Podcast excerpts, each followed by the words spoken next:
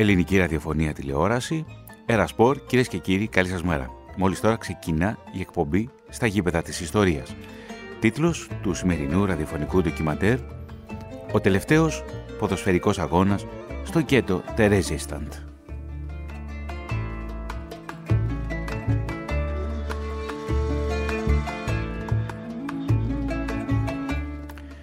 Η Ερασπόρ ετοίμασε το συγκεκριμένο ραδιοφωνικό ντοκιματέρ τιμώντας τη μνήμη των θυμάτων του ολοκαυτώματος και με αφορμή ένα ποδοσφαιρικό αγώνα που διεξήχθη στο γκέτο Τερέζιεσταντ τον Αύγουστο του 1944. Στην τελική ρύθμιση του ήχου βρίσκεται ο Κωνσταντίνος Λούβαρης, στην παραγωγή της εκπομπής η Αντιγόνη Θρακάτου και στο μικρόφωνο ο δημοσιογράφος της ΕΡΤ Θωμάς Σίδερης.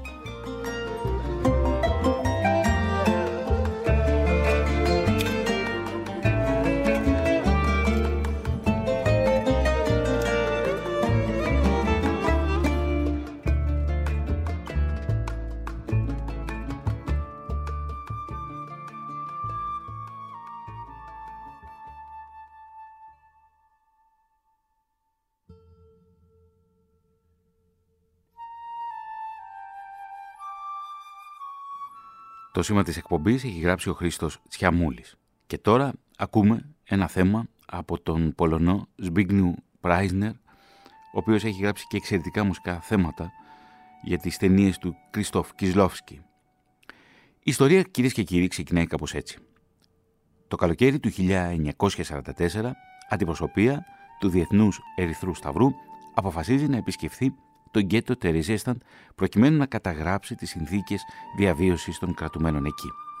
Το Τερεζέσταν που είναι μια μικρή πόλη, όχι πολύ μακριά από την Πράγα, απέχει περίπου 80 χιλιόμετρα. Σε αυτό λοιπόν εκεί το γκέτο εκτοπίστηκαν κατά τη διάρκεια του Δευτέρου Παγκοσμίου Πολέμου κυρίως διανοούμενοι από την Κεντρική Ευρώπη. Πολλοί από αυτούς ήταν Τσέχοι. Και όταν λέω διανοούμενοι εννοώ καλλιτέχνες, ηθοποιοί, σκηνοθέτες, συνθέτες.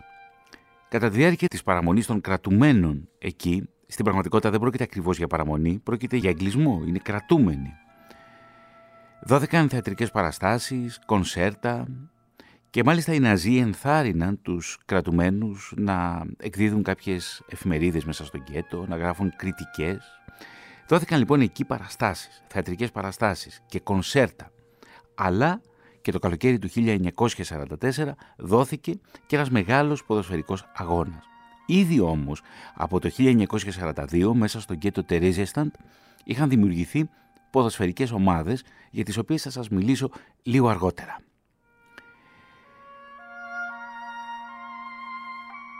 Το Τερέζιεσταντ ήταν το πλέον ιδιότυπο γκέτο του Δευτέρου Παγκοσμίου Πολέμου. Γιατί ενώ είχε μια εικόνα φυσιολογικής ζωής, στην πραγματικότητα κυρίες και κύριοι δεν ήταν τίποτα περισσότερο από ένα κέντρο θανάτου. Οι ασθένειες, κυρίως ο τύφος και άλλες επιδημίες θέριζαν τους κρατουμένους. Και επίσης το Τερίζεσταντ αποτελούσε ένα διαμετακομιστικό κέντρο για τα κέντρα εξόντωση. Δηλαδή, παρέμεναν οι κρατούμενοι για κάποιο χρονικό διάστημα στο γκέτο και στη συνέχεια τους φόρτωναν στα τρένα και τους οδηγούσαν στα κέντρα εξόντωσης της Ανατολικής Ευρώπης και κυρίως στο Auschwitz. Τα πράγματα θα αλλάξουν σημαντικά, όπως σας είπα, το καλοκαίρι του 1944. Οι Ναζί πληροφορούνται ότι η αντιπροσωπεία του Ερυθρού Σταυρού θα επισκεφθεί τον γκέτο και τότε αποφασίζουν να αλλάξουν την εικόνα προκειμένου να και δημιουργούν μια πλαστή εικόνα, μια ψευδέστηση για το τι συμβαίνει πραγματικά εκεί. Σε εκείνη την κρίσιμη φάση, οι Ναζί εμπιστεύονται σε έναν Γερμανοεβραίο σκηνοθέτη, πολύ γνωστό στο Μεσοπόλεμο, τον Κουρτ Γκέρον, να γυρίσει μία κινηματογραφική ταινία. Η ταινία που γύρισε ο Γκέρον το καλοκαίρι του 1944 και στην οποία ταινία περιλαμβάνονται και αποσπάσματα από τον ποδοσφαιρικό αγώνα που δόθηκε τον Αύγουστο του 1944, η συγκεκριμένη ταινία αποτελεί τη μοναδική σωζόμενη ταινία που γυρίστηκε μέσα σε γκέτο κατά τη διάρκεια του πολέμου. Η κόπια, η ευθεντική κόπια της ταινίας διασώθηκε και σήμερα βρίσκεται στο αρχείο του σπουδαίου Αμερικανού σκηνοθέτη Steven Spielberg. Κατά τη διάρκεια του σημερινού ραδιοφωνικού ντοκιματέρ θα ακούσουμε αποσπάσματα από εκείνη την ταινία που αφορούν όμως στον ποδοσφαιρικό αγώνα.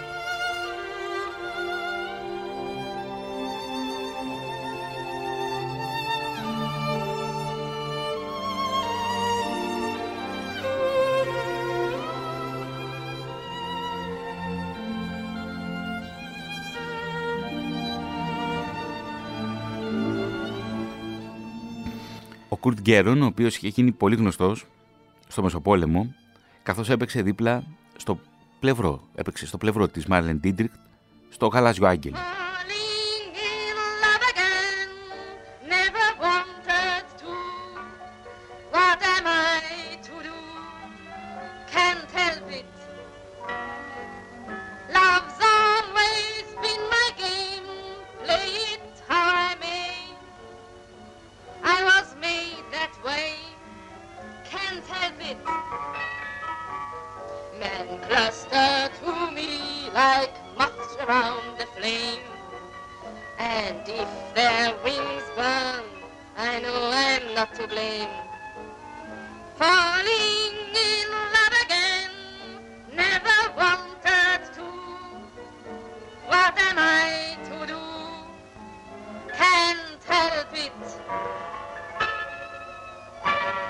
Οι Ναζί λοιπόν εμπιστεύτηκαν τον Κουρτ Γκέρον στο να γυρίσει τη συγκεκριμένη ταινία.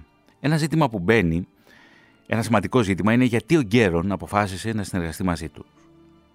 Νομίζω, ύστερα από την ενδελεχή έρευνα, ότι ο Γκέρον θέλησε να σώσει τη ζωή τόσο τη δική του όσο και της γυναίκας του και οι δύο βρίσκονταν εκτοπισμένοι στο γκέτο. Δυστυχώς όμως όταν ολοκληρώθηκαν τα γυρίσματα, τον το Σεπτέμβριο του 1944 ο Γκέρον μπήκε μέσα στα τρένα, τον οδήγησαν οι Ναζί μέσα στα τρένα και λίγο αργότερα τον εξόντωσαν και εκείνον και τη γυναίκα του στο Auschwitz. Έτσι δεν επέζησε κανένας από εκείνη την ταινία και κυρίως από εκείνον τον ε, ποδοσφαιρικό αγώνα. Και η ώρα των γυρισμάτων έφτασε. Το κλείσιμο της κλακέτας συνέπεσε με την προγραμματισμένη επίσκεψη της ομάδας παρατηρητών του Ερυθρού Σταυρού. Οι Ναζί δεν έκαναν τίποτα τυχαία.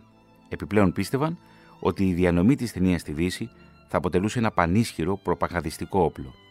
Το στρατόπεδο εκτοπισμού στο Τερεζίσταντ και τα υπόλοιπα στρατόπεδα εξόντωσης της Ανατολικής Ευρώπης δεν ήταν τίποτε περισσότερο από μικρές πόλεις χαλάρωσης και αναψυχής.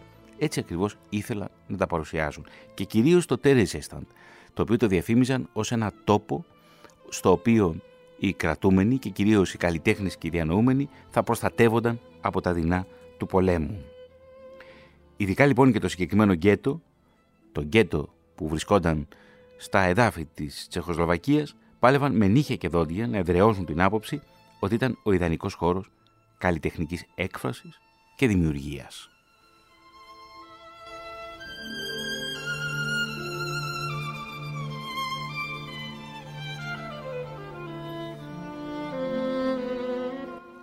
Αξιωματικοί των ΕΣΕΣ έλεγχαν πλήρως τα γυρίσματα. Σε κάθε σκηνή, εκτός πλάνου όμως, βρίσκονταν πάνωπλοι δεκάδες ναζί στρατιώτες με το πρόσχημα ότι βοηθούσαν το σκηνοθέτη και διευκόλυναν τη συμμετοχή των κομπάρσων. Στο Τέριζεσταντ, σύμφωνα με τους Ναζί, δεν υπήρχαν κρατούμενοι ή εκτοπισμένοι, παρά μόνο κάτοικοι της πόλης που δημιούργησε ο Φίρερ για τους Εβραίους. Κατά τη διάρκεια των γυρισμάτων μάλιστα, υπήρχαν μόνο πρωταγωνιστές και κομπάρσι. Ο Κουρτ Γκέρον έπρεπε να κινεί τον κινηματογραφικό φακό ανάμεσα στα σώματα των Ναζί κάτω από τα παγωμένα τους βλέμματα, υπομένοντας αδιαμαρτύρητα τις βρισχές και τις απειλές τους. Καθώς όμως προετοίμαζε το γύρισμα, αναπτύχθηκαν με γοργούς ρυθμούς όλες οι όψεις της ναζιστικής απάτης.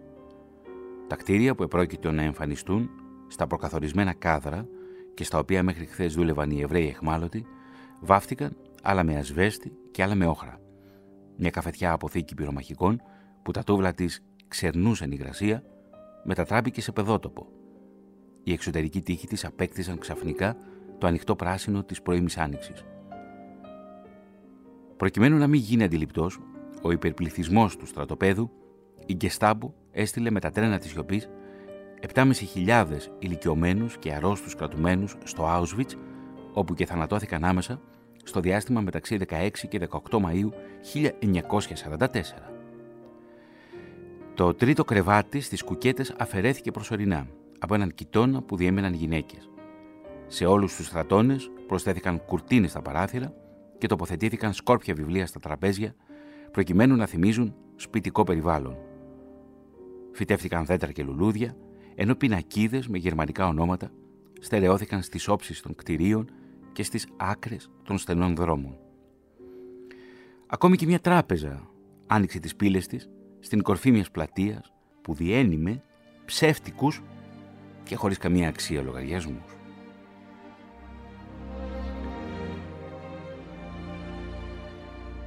Ξαφνικά δημιουργήθηκε ένας κεντρικός εμπορικός δρόμος, σημείο αναφοράς για την πόλη. Στα δεξιά και στα αριστερά του υπήρχαν ένα κατάστημα με είδη περιποίησης και καλοπισμού, σαπούνια, πινέλα για το ξύρισμα και ξηραφάκια. Ένα καφενείο με μεγάλη τζαμαρία, καθρέφτες στους αντικριστούς τοίχους και σκούρες βιενέζικες καρέκλες. Ένας φούρνος που η καμινάδα του ανέδιε τη μυρωδιά φρεσκοψημένου ψωμιού και στρούντελ ένας ζαχαροπλαστείο που πάνω στους πάγκους του βρίσκονταν αραδιασμένα καλάθια γεμάτα με μπισκότα βουτύρου, κνεντλίκι και παλατσίνκι, ενώ στο κέντρο του υπήρχε ένα τραπέζι με μια πολυόροφη τούρτα που οι εχμάλωτοι που κυριολεκτικά πέθαιναν από την πείνα απαγορευόταν να αγγίξουν. Οι δρόμοι που θα περπατούσαν οι εξωματούχοι του Ερυθρού Σταυρού είχαν τριφτεί με βούρτσες από τους κρατουμένους, χρησιμοποιώντας σαπούνι σε σκόνη και νερό, δουλεύοντας πεσμένοι χάμου και στηριζόμενοι στα γόνατα από την αυγή στο δειλινό. Αλλά όλα ήταν μια κοροϊδία, ένα ψεύτικο σκηνικό, το οποίο θα έπρεπε να καταστραφεί το συντομότερο δυνατό όταν ολοκληρωνόταν η ταινία και αναχωρούσαν οι αντιπρόσωποι του Ερυθρού Σταυρού.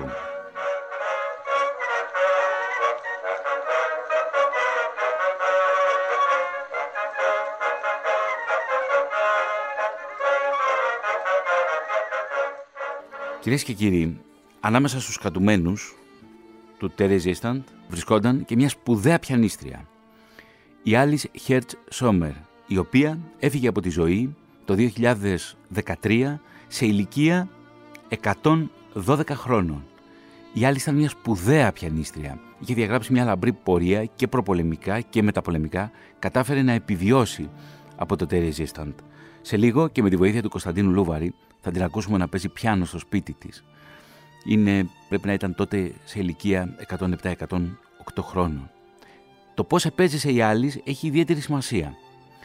Ο άντρας της, ο Λεοπόλδος Σόμερ, βρισκόταν πίσω από το σειρματόπλεγμα στο τμήμα εκείνο του γκέτο που, όπου διέμεναν οι άντρες.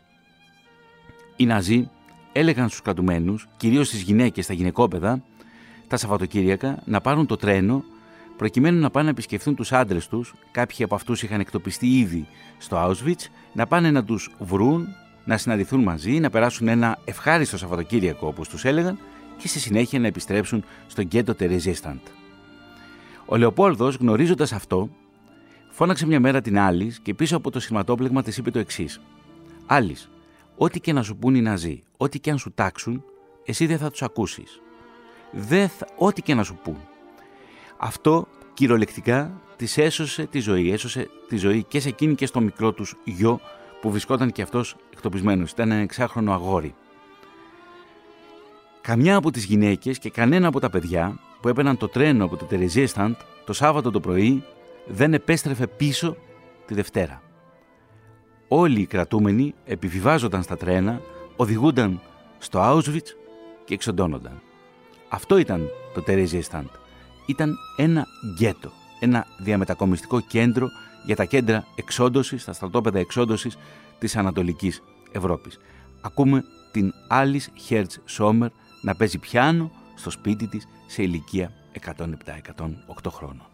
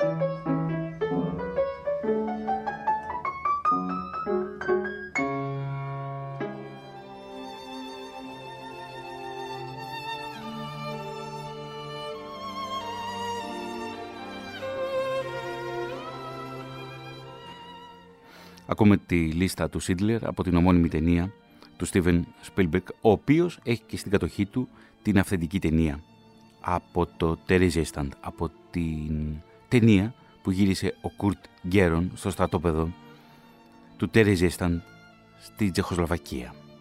Στην ταινία περιλαμβάνονται αποσπάσματα από τη διεξαγωγή κάποιου ποδοσφαιρικού αγώνα.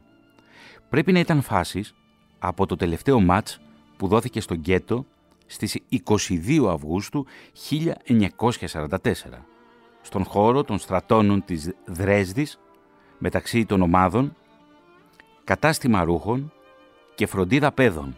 Έτσι ονομάζονταν οι ομάδες. Διαιτητής του αγώνα ήταν ο Πάβελ Χέλερ και αρχηγοί των ομάδων η Ίγνας Φίσερ και Φράντα Μάγερ αντιστοίχως.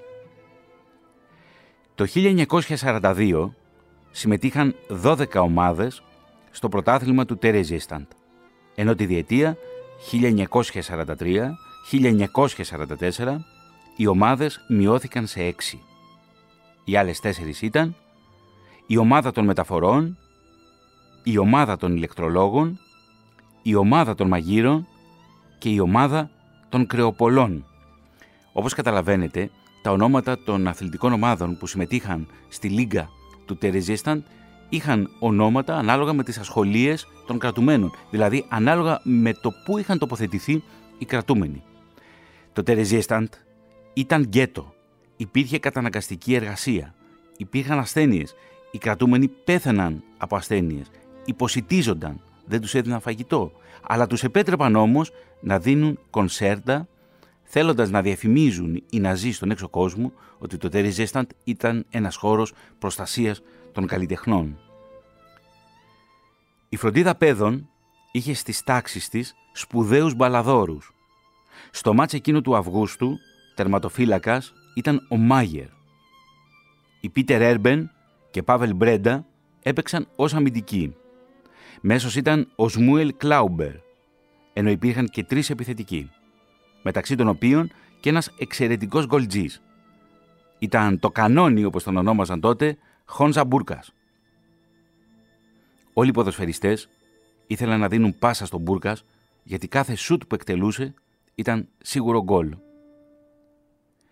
Η φροντίδα παιδών, όπως και όλες οι υπόλοιπες ομάδες, αποτελούνταν από 7 παίκτες, αφού τα ανθρώπινα φορτία με τα τρένα της σιωπής και με κατεύθυνση τα στρατόπεδα εξόντωσης της Ανατολικής Ευρώπης αποδεκάτιζαν συχνά το δυναμικό τους. Έτσι συμφωνήθηκε από όλους στο γκέτο να μειωθεί ο αριθμός των παικτών. Αλλά και η διάρκεια του αγώνα είχε μειωθεί στη μία ώρα. 30 λεπτά το κάθε ημίχρονο.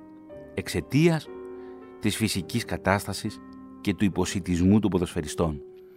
Οι Ναζί, όταν επισκέφθηκε τον γκέτο ο Ερθρός Σταυρός, έφτιαξαν καταστήματα, φούρνους, υπήρχε ένα ζαχαροπλαστείο. Κανένας από τους κρατούμενους όμως δεν μπορούσε να αγγίξει αυτά τα γλυκά. Κανένας από τους κρατούμενους δεν μπορούσε να φάει το ψωμί.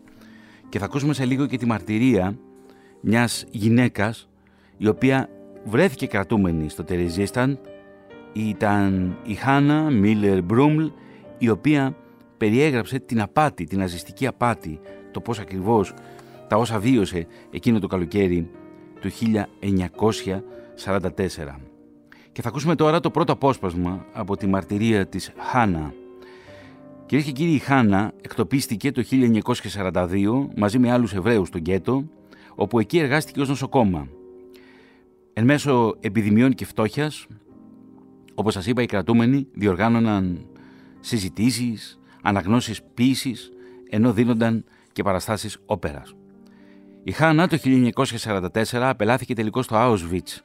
Μετά από ένα μήνα την έστειλαν στο Σακής, ένα υποστρατόπεδο του Γκρός Ρόζεν, όπου κατασκεύαζε εξαρτήματα αεροπλάνων σε, σε καταναγκαστική εργασία. Η Χάνα απελευθερώθηκε τον Μάιο του 1945. Edelstein, who was a Judenälteste, was a wonderful man and he did what he could. Ο Εντελστάιν ήταν ας πούμε ο γέροντας των Εβραίων. Ήταν υπέροχος άνθρωπος και έκανε ό,τι μπορούσε. Ο ίδιος όμως τελικά απελάθηκε και στη θέση του ήρθε κάποιος άλλος, ο οποίος έκανε όμως τα πράγματα χειρότερα. Ωστόσο υπήρχε αυτή η τεράστια δονούμενη πολιτιστική ζωή. Θυμάμαι ότι είδα το Flender Mouse, μια ολόκληρη παραγωγή του Flender Mouse. Θυμάμαι ότι πήγα σε μια ανάγνωση ποιήσης υπήρχαν φιλοσοφικές συζητήσεις, έγιναν συναυλίες. Υπήρχε αυτή η ανάγκη να ζεις πολύ εντατικά και νομίζω ότι αυτή ήταν η ουσία στο Terry Stand. Είχες αυτά τα λίγα χρόνια στη διάθεσή σου, άρα έπρεπε να τα ζήσεις όσο το δυνατόν πιο εντατικά. Έπρεπε να ζεις κάθε λεπτό που είχες στη διάθεσή σου. Αυτή ήταν η μαρτυρία της Χάνα. Και στο σημείο αυτό τώρα θα ακούσουμε ένα Τσέχικο πατριωτικό τραγούδι.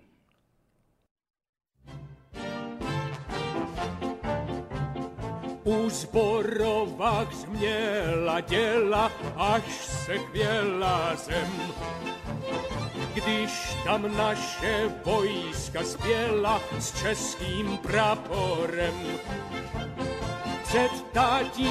με τον τα jako lavina. Do boje šla pevným šikem česká družina do boje šla pevným šikem česká družina. Náš tatíčku Masaryku na své děti spolehej, do boje za republiku, kdy chceš si je zavolej jde prapor za praporem, všichni budou volat sborem. Náš tatíčku Masaryku, na své děti spolehej. Καθένας από τους παίκτες που έπαιξαν εκείνο τον τελευταίο ποδοσφαιρικό αγώνα στο Τερέζιεσταντ τον Αύγουστο του 1944 κουβαλούσε τη δική του προσωπική ιστορία και τον δικό του σταυρό του μαρτυρίου. Για παράδειγμα, ο Πίτερ Έρμπεν απελάθηκε στο Τέρε Ζέσταντ σε ηλικία 21 ετών μαζί με τη μητέρα του. Ο γυμναστής Φρέντι Χίρς του έσωσε κυριολεκτικά τη ζωή, εντάσσοντάς τον αρχικά στην ομάδα Φροντίδα Παιδών. Ήταν η ομάδα η οποία συμμετείχε στη Λίγα του Τερεζέσταντ από το 1942 έως και το 1944. Διαφορετικά ο Έρμπεν θα έχει οδηγηθεί από τους πρώτους μήνες κιόλας σε κάποιο στρατόπεδο της Ανατολής και θα είχε θανατωθεί. Ο Τζίρκα, Ταοσίκ Τέζαρ, από την άλλη, οδηγήθηκε στο γκέτο τον Ιούνιο του 1943. Μεταφέρθηκε εκεί μαζί με τη μητέρα του με ένα από τα τρένα της σιωπής. Ο πατέρας του είχε ήδη πεθάνει στο στρατόπεδο του Μπούχενβαλτ. Ο Τέζαρ ήταν ήδη αναγνωρισμένος ποδοσφαιριστής πριν ακόμη από το ξέσπασμα του πολέμου. Λίγες μέρες μετά το πογκρόμ της νύχτας των κρυστάλλων έπαιξε ως τερματοφύλακας στην εθνική ομάδα νέων της Τσεχοσλοβακίας απέναντι στην αντίστοιχη ομάδα της Ουγγαρίας. Την επόμενη μέρα οι εφημερίδες έγραψαν ότι ήταν ο καλύτερος παίκτης του αγώνα. Κάθε ομάδα από αυτές που συμμετείχαν στη λίγα του Τερεζέσταντ ήθελε να τον έχει στις τάξεις της.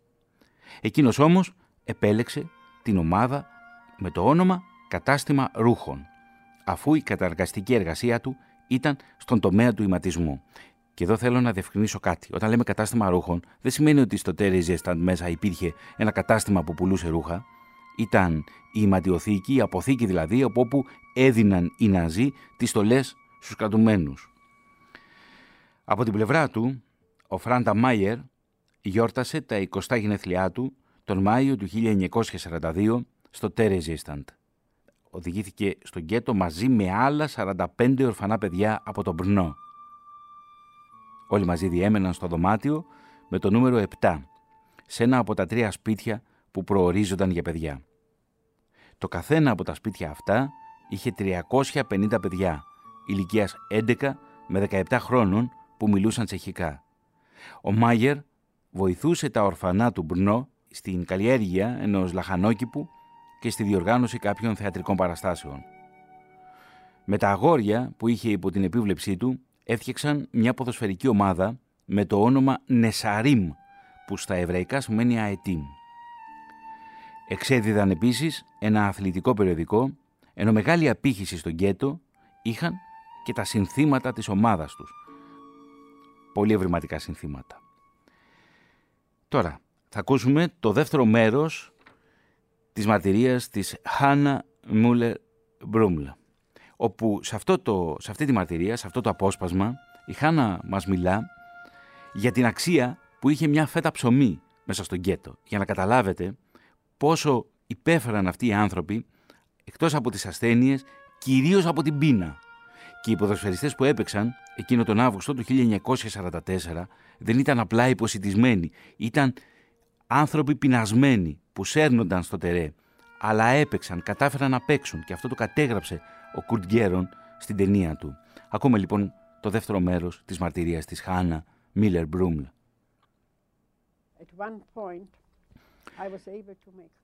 Κάποια στιγμή μπόρεσα να έρθω σε επαφή και πούλησα τα λιγοστά πράγματα που είχα μαζί μου. Πρώτα πούλησα κάποια, πήρα κάποια χρήματα, τα ξόδεψα στη μαύρη αγορά προκειμένου να αγοράσω επιπλέον τρόφιμα. Τα επιπλέον τρόφιμα εισάγονταν λαθρέα από τους Τσέχους χωροφύλακες. Τελικά αγοράσαμε όσα μπορούσαμε. Μας επιτράπει να κρατήσουμε τη βέρα μας. Κάποια στιγμή την πούλησα κι αυτή και την αντάλλαξα με ψωμί. Νόμιζα ότι το ψωμί ήταν πιο σημαντικό και όλη και πάλι αυτή η δουλειά έγινε μέσω των χωροφυλάκων. Η μητέρα του Μίσα, η Ήρμα Λάουσερ, η ξαδέλφη μου, η οποία δίδασκε τα παιδιά που ήταν στο γκέτο σε ένα υποτυπώδες σχολείο, μέσα εκεί έγραψε κάποια ποίηματα και μάλιστα μου αφιέρωσε ένα ποίημα για να γιορτάσω τα γενέθλιά μου. Ξέρετε, μια φέτα ψωμί, ένα μικρό κομμάτι ψωμί ήταν ένα υπέροχο δώρο γενεθλίων.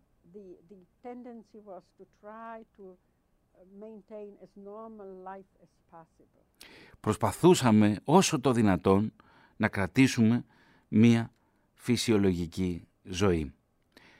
Και τώρα νομίζω ότι ήρθε η ώρα να ακούσουμε τους ήχους της ιαχές των φιλάθλων από εκείνο τον αγώνα ποδοσφαίρου που δόθηκε τον Αύγουστο του 1944.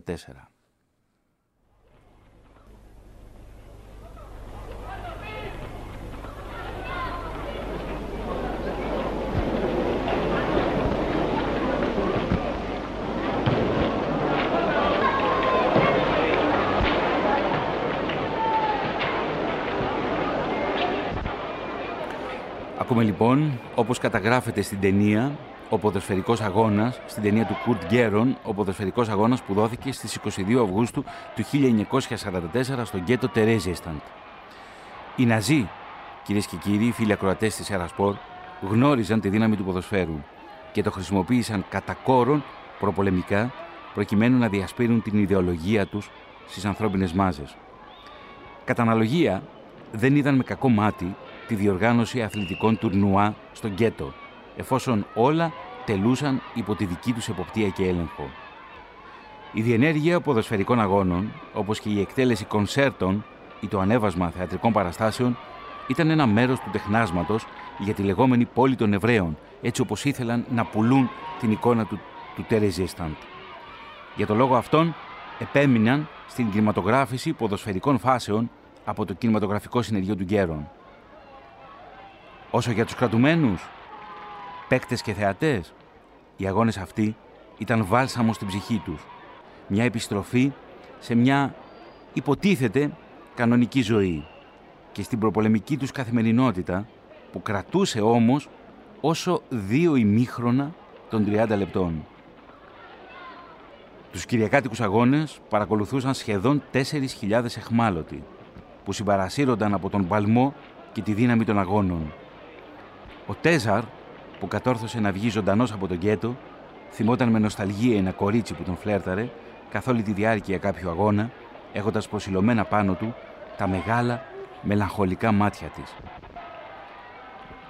Ο Γκέρον, αυτός ο σπουδαίος ηθοποιός και σκηνοθέτης του Μεσοπολέμου, ο Κουρτ Γκέρον, επέμεινε στην πρόσληψη ενός από τους καλύτερους Τσέχους φωτογράφους, τον Ιβάν Φρίτς, μαζί με τους τεχνικούς του συνεργείου του, όλοι από την Πράγα.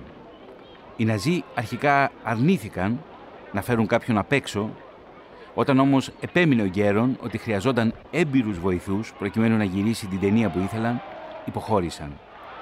Ήταν κάτι παραπάνω από ορατός ο κίνδυνος να αποκαλυφθεί όλη η αλήθεια για την επιχείρησή τους από τους Τσέχους πολίτες που θα έμπαιναν στο στρατόπεδο. Για τον λόγο αυτό, οι εξωματικοί των ΕΣΕΣ δεν άφηναν στιγμή μόνο του το κινηματογραφικό συνεργείο.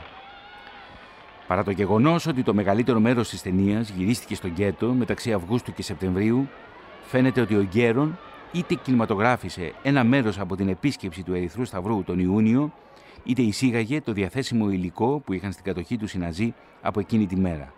Στην ταινία του εμπεριέχεται και μια σκηνή από πρόβα, όπου ένα παιδί τρέχει στο δρόμο κυνηγώντας μια μπάλα. Ακούστε το αυτό. Ένας ένστολος Ναζί πιάνει την μπάλα και τη δίνει στο παιδί με ένα φιλικό χτύπημα στο κεφάλι του. Λίγες εβδομάδες αργότερα, το ίδιο παιδί, το παιδί του Τερεζίεσταντ, δολοφονήθηκε στο Auschwitz.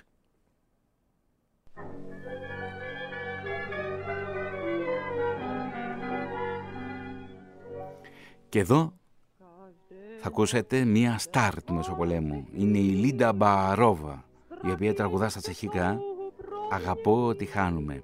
Η Λίντα Μπαρόβα, κυρίες και κύριοι, ήταν η ερωμένη του Γιώζεφ Γκέμπελς.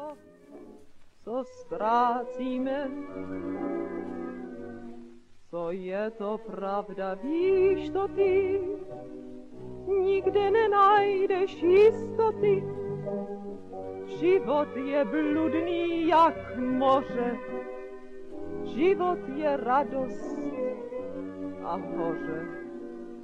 Každé noci se můj milý kus srdce ztrácela. Neboj se, plakat nebudu, nechci být zbavělá, ať zahučí jen vychřice, ať splanou plameny. Čím život je k nám krutější, tím ho mám raději. Ta velká úzkost tam nesna naučí život milovat a z dálné hudby modře zní strach jenž se v touhu promění.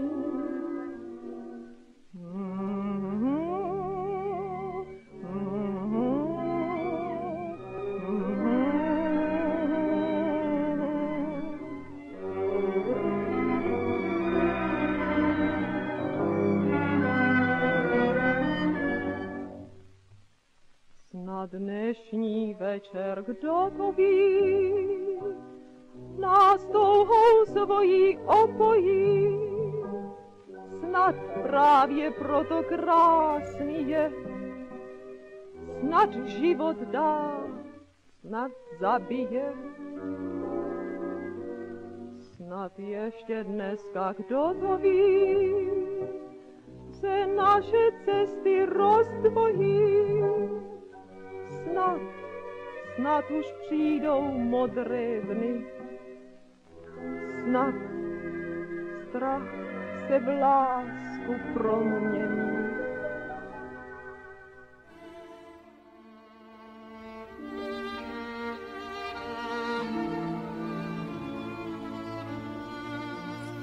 Ελληνική ραδιοφωνία τηλεόραση, Ερασπορ, στα γήπεδα της ιστορίας και σήμερα μιλάμε κυρίες και κύριοι για το τελευταίο ποδοσφαιρικό αγώνα που δόθηκε στον Γκέτο Τερεζίσταντ τον Αύγουστο του 1944. Πίσω στο χρόνο, 1942 και το πρωτάθλημα στη Λίγκα του Τερεζίσταντ κερδίζει η ομάδα της φροντίδας των παιδών. 1943, εαρινό πρωτάθλημα. Πρωταθλήτρια αναδεικνύεται η ομάδα του ηματισμού. Τον ίδιο χρόνο, το 1943 δηλαδή, στο χειμερινό πρωτάθλημα, το τρόπιο σηκώνουν οι μάγειρες. Στο κύπελο, το 1943, νικήτρια αναδεικνύεται η ομάδα των Κρεοπολών. Το 1944, στο Εαρινό Πρωτάθλημα, νικήτρια είναι η Σπάρτα. Είναι η ιστορική ομάδα της Πράγας που ιδρύθηκε το 1910. Ενώ στο κύπελο την ίδια χρονιά, το 1944 δηλαδή, που γυρίζεται η ταινία του Κουρτ Γκέρον και που γυρίζει και επισκέπτεται το στρατόπεδο, το γκέτο, ο Διεθνής ε, Ερθρός Σταυρός, νικήτρια είναι η φροντίδα των παιδών. Το 1942, σύμφωνα με τα αρχαία του Τερεζιέσταν, η ομάδα φροντίδα των παιδών αναφέρεται ως κάτοχος ενός τρόπεου. Ωστόσο, μπορεί το τουρνουά να ολοκληρώθηκε τελικώς το 1943, όπου κυπελούχος αναδείχθηκε η ομάδα των Κροπολών. Σε αυτή την περίπτωση η ομάδα φροντίδα των παιδών ήταν πρώτη σε βαθμολογία στον πρώτο γύρο. Υπάρχουν αναλυτικοί πίνακες το τι έγινε στο Τερεζιέσταντ τότε, από το 1942 δηλαδή μέχρι και το 1944. Και στο σημείο αυτό του ραδιοφωνικού ντοκιματέρ θα ακούσουμε τα τρία τελευταία μέρη της μαρτυρίας της Χάνα Μούλερ Μπρούμλα. Then there was uh, the comedy μετά ήταν η κομμωδία που διοργάνωσαν και σκηνοθέτησαν οι Ναζί. Εδώ αναφέρεται στην ε, ταινία του Κουρτγκέρν και στην επίσκεψη της, ε, του Διεθνούς Ερθρού Σταυρού. Από μια μέρα, λέει η Χάνα, υποτίθεται ότι θα είχαμε την επίσκεψη του Ερθρού Σταυρού. Τα σπίτια βάφτηκαν εξωτερικά, όπου επρόκειτο να γίνει ο έλεγχος. Μας έδιναν καλύτερο φαγητό για μια εβδομάδα. Είπαν στα παιδιά ότι αν έρθει κάποιος να τους ε, πάρει συνέντευξη, ε, θα πρέπει να πούν ότι ο Σέιντλ τους έδινε ένα κουτί σαρδέλες και ότι δεν ήθελα να τρώνε άλλες σαρδέλες τα παιδιά. Όχι θείες Σάιντλ, δεν θέλουμε να τρώμε άλλες σαρδέλες. Φυσικά αυτό ήταν ένα αστείο γιατί τα παιδιά δεν έτρωγαν ποτέ σαρδέλες, δεν έτρωγαν, τα άφηναν νηστικά τα παιδιά. Πήγαμε σε ένα καφενείο όπου εκεί θα γινόταν μια συναυλία. Και εκεί θα μπορούσες να δεις πώς γίνεται ένας καφές. Να παίρνεις ένα κόκκο καφέ, να το βάζεις πάνω σε ένα κορδόνι και να κουνάς το κορδόνι πάνω από ένα ζεστό νερό. Το θαύμα ήταν ότι το νερό ήταν κατά κάποιο τρόπο μαυρισμένο και το νερό ήταν ζεστό. Όλα ήταν όμως μια απάτη.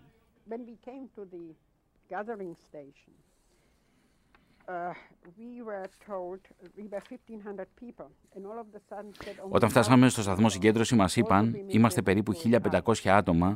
Και ξαφνικά μας είπαν ότι θα πηγαίναμε μόνο οι χίλιοι. Οι γυναίκες δεν θα εκτοπίζονταν στο Τερεζία Στάντ. Μετά όμως μου δώσαν έναν αριθμό και πήρα τον αριθμό 1101 και με χαρακτήρισαν ως Transport BA. Και με αυτό έμειναν έμεινα σε όλη τη διάρκεια του πολέμου, με αυτόν τον αριθμό. Μας είπαν ότι όποιος έχει χρήματα πάνω του, ή χρυσό, ή τσιγάρα, ή σπίρτα, θα πυροβοληθεί. Και εγώ είχα πάνω μου κάποια χρήματα και κάποια χρυσαφικά. Έπρεπε να προστατευτούμε με κάποιο τρόπο. Τα είχαμε βάλει στις φόδρες των παλτό μας. Είχα, ξέρεις, ένα μεταλλικό κουτί. Μάλιστα το Talk Yardley έβγαινε τότε σε μεταλλικό κουτί και εκεί μέσα είχα βάλει μερικά κοσμήματα και μερικά χρήματα.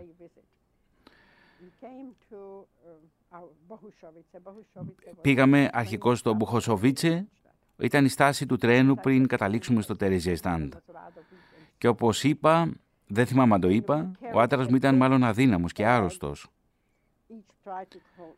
Και κουβαλούσαμε μια μεγάλη τσάντα, ο καθένας προσπαθούσε να κρατήσει το ένα χερούλι, στο οποίο υπήρχαν κυρίως τρόφιμα και στην άλλη πλευρά και στο άλλο πλευρό, από το άλλο μας χέρι, κρατούσαμε μια κουβέρτα. Και στην πλάτη μας είχαμε ένα σακίδιο με μια αλλαξιά ρούχων. Αποδείχθηκε ότι αυτό ήταν το μόνο πράγμα που είχαμε για τα επόμενα χρόνια. Αυτό δηλαδή που κουβαλούσαμε μαζί μας. Όταν ήρθαμε στο Μπουχοσοβίτσε, μπροστά από το τρένο ήταν ο Τζάκομπ Εντελστάιν και του είπα «Γεια σου» και εκείνος μου είπε «Πρόσεξε Χάνα, πρόσεξε να εκεί που θα πας θα πρέπει να φροντίζεις να κάνεις μια εργασία, να πιάσεις άμεσα δουλειά». Δεν ήξερα τι σημαίνει αυτό που μου έλεγε. Όμως κατάλαβα ότι αν έβρισκα μια δουλειά θα ήμουν προστατευμένη.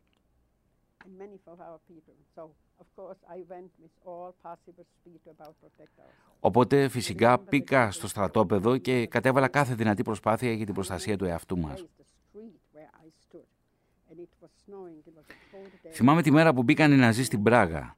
Θυμάμαι τη μέρα, θυμάμαι το μέρος, το δρόμο που στάθηκα και χιόνιζε τότε. Ήταν μια κρύα μέρα και έμπαιναν μέσα στην πόλη. Ήμουν μόνη μου.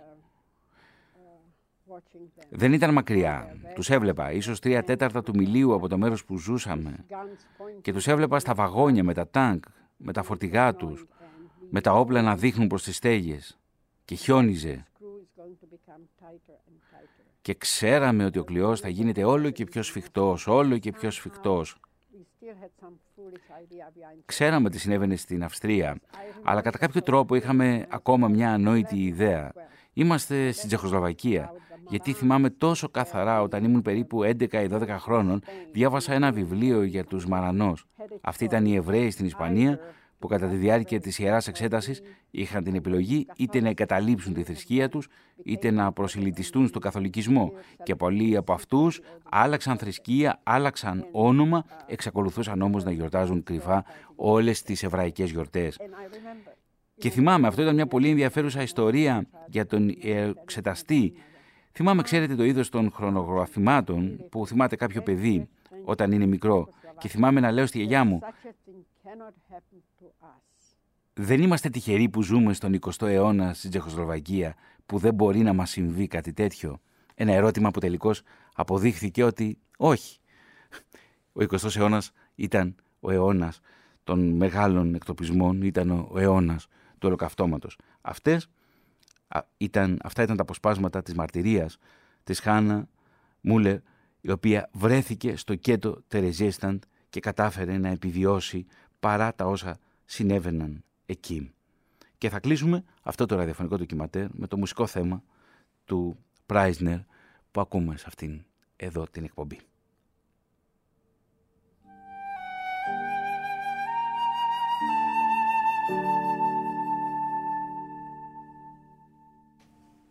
Και επειδή ακούσαμε και ένα απόσπασμα, μουσικό απόσπασμα από την ταινία του «Η λίστα του Σίντλερ», ο Σίντλερ ο ίδιος είχε πει ότι όποιος σώζει μια ζωή είναι σαν να σώζει ολόκληρο τον κόσμο.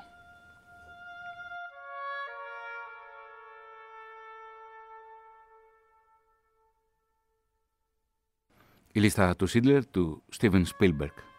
Ο Στίβεν Σπίλμπεργκ έχει διατηρήσει στο αρχείο του όλη την ταινία του Κουρτ Γκέρν που γυρίστηκε στο Τερέζιεσταντ και μέσα εκεί βρίσκεται και ο συγκεκριμένος αγώνας ποδοσφαίρου που δόθηκε τον Αύγουστο του 1944.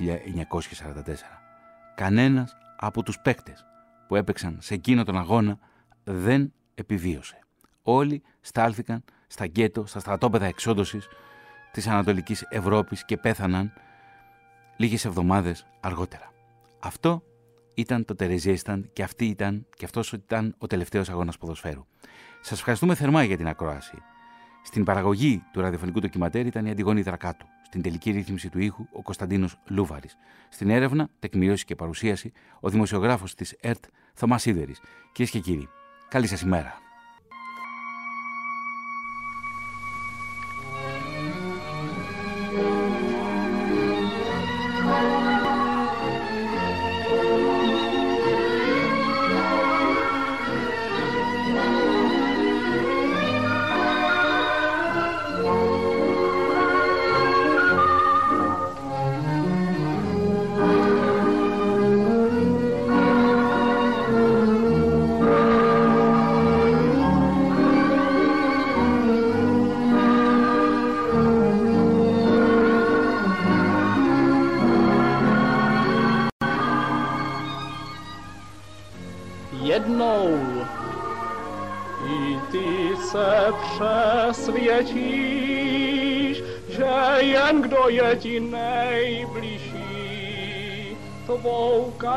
bolas